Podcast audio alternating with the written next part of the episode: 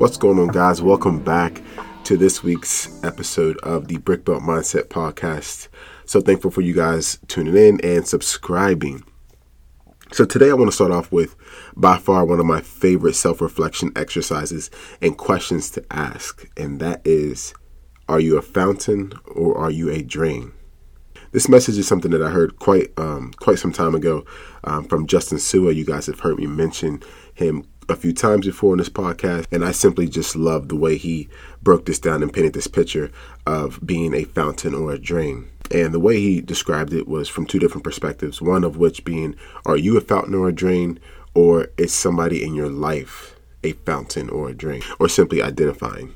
Now, for me to break down what it means to be a fountain or a drain, starting with being a fountain. A fountain is someone who brings life and energy to those around them. They are overflowing with positive energy, positive perspective, and always encouraging people to be better. Now, on the other hand, a drain.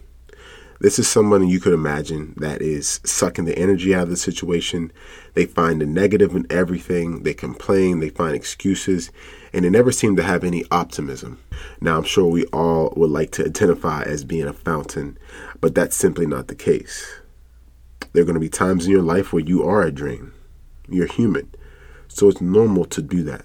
But one of the things I thought was interesting that Justin Sua covered was identifying that you're being a drain, identifying situations where you may be a drain, and then reflecting and trying to switch your perspective. Having the ability to identify or to avoid situations where you may set yourself up to be a drain or to complain or suck the energy out of the room is so beneficial in so many different ways by doing this, you can lead to having better relationships, you know, developing a better environment around you, or even bettering the outcome of your own life. Now, I'm not saying that there won't be times where you are a drain and that you need to remove yourself from the room or remove yourself from a situation because you are simply sucking the air out of the room.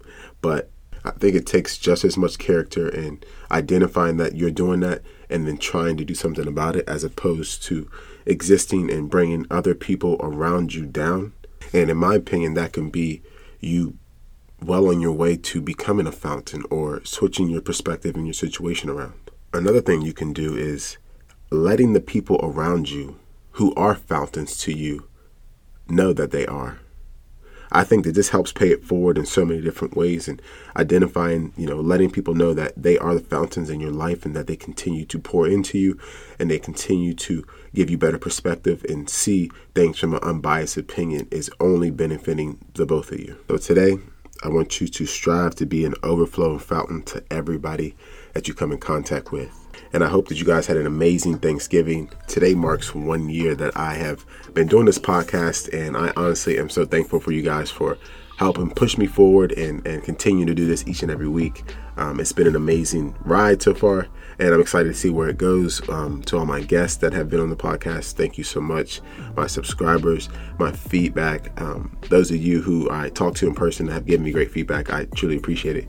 And I hope you guys have an amazing day as we close out this year in December and head into 2022 with some full speed. Be a fountain today.